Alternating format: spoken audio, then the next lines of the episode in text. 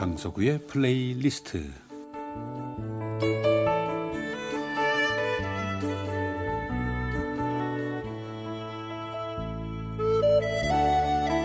제가 살아가면서 느끼는 어떤 저의 생각, 저의 감정, 혹은 오래전에 저의 추억과 아름다운 음악을 엮어 보내드립니다. 강석우의 플레이리스트.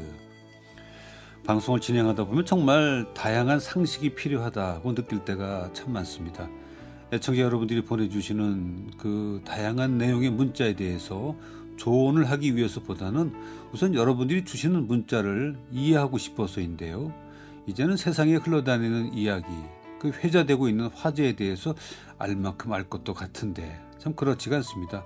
세상에는 다양한 독특한 취미도 많고 전문성이 필요한 어떤 물건도 많고 또 어떤 그들만의 화제 그리고 다그 빠른 변화에 따르는 새로운 문물의 탄생도 많고 물론 그에 따르는 새로운 단어들도 생성이 되고 모두 다 알기는 불가능하구나 하는 결론을 저는 가지고 있습니다. 그래서 아, 제가 방송을 하다가 알 수 없는 단어, 알 수 없는 어떤 상황에 대해서는 애청자 여러분들에게 솔직하게 묻는 일이 제법 있지요.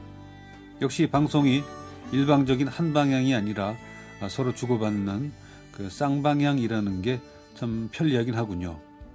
상식이나 화제성 말고도 우리의 감정까지 주고받고 있는 거죠. 그게 라디오 방송의 큰 매력이 아닐까 싶은데 저는 방송 중에 이미 여러 번 고백했듯이 제가 아주 깜깜한 분야가 있습니다.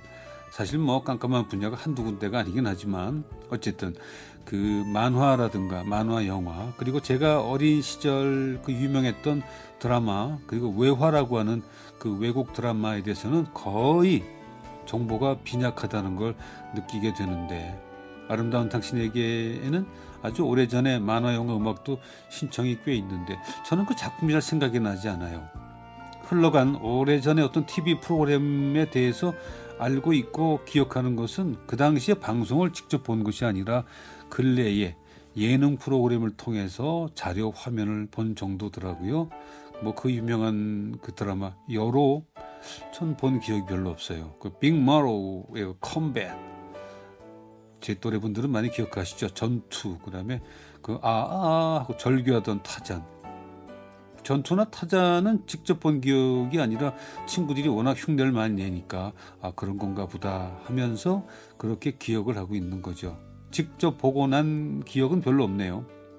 이유는 우선은 제가 초등학교 시절 아, 저희 집에는 텔레비전이 없었으니까 그리고 그것보다는 친구 집에 가서 옹기종기 모여 앉아 시청을 하긴 했죠 몇 번. 그 장면들을 또렷이 기억을 못하는 이유는 그게 문제인데 최근에 제가 그 이유를 알게 됐습니다. 스스로 깨달은 거죠.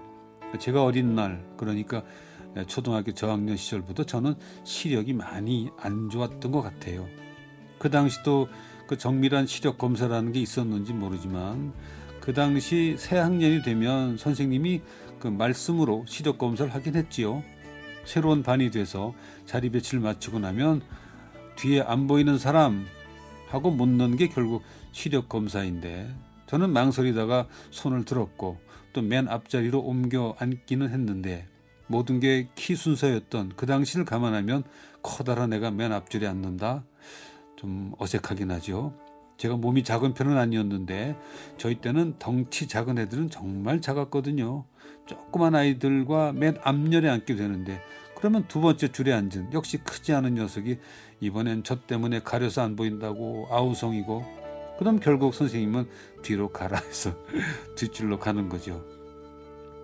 뒤에 가서 앉으니 잘 안 보이고 찡그리게 되고 그래서 두통도 나고 그 칠판이 잘 안 보이니까 공부에 관심이 덜 해졌을 것이다. 그러니까 제가 공부를 싹 잘하지 못한 이유도 아마 그걸 거라고 저는 진단을 하고 있습니다. 어린 날 친구 집에서 본 텔레비전 프로그램도 뭐 눈을 뜨고 같이 앉아 봤지요. 근데 저는 잘 안 보이니까 보고도 자세한 화면 내용을 잘 기억을 못하는 게 아닌가 하는 진단을 수십 년이 지난 예, 최근에 내린 저만의 결론이었습니다. 어, 영화 주말에 영화의 주제곡으로 많이 쓰였죠. 그 가운데 하나 아랑페지 협주곡도 있고 영화 바람과 함께 사라지다의 테마곡도 있었는데 오늘은 예, 바람과 함께 사라지다 테마곡을 로얄 피라모닉 오케스트라의 연주로 준비했습니다.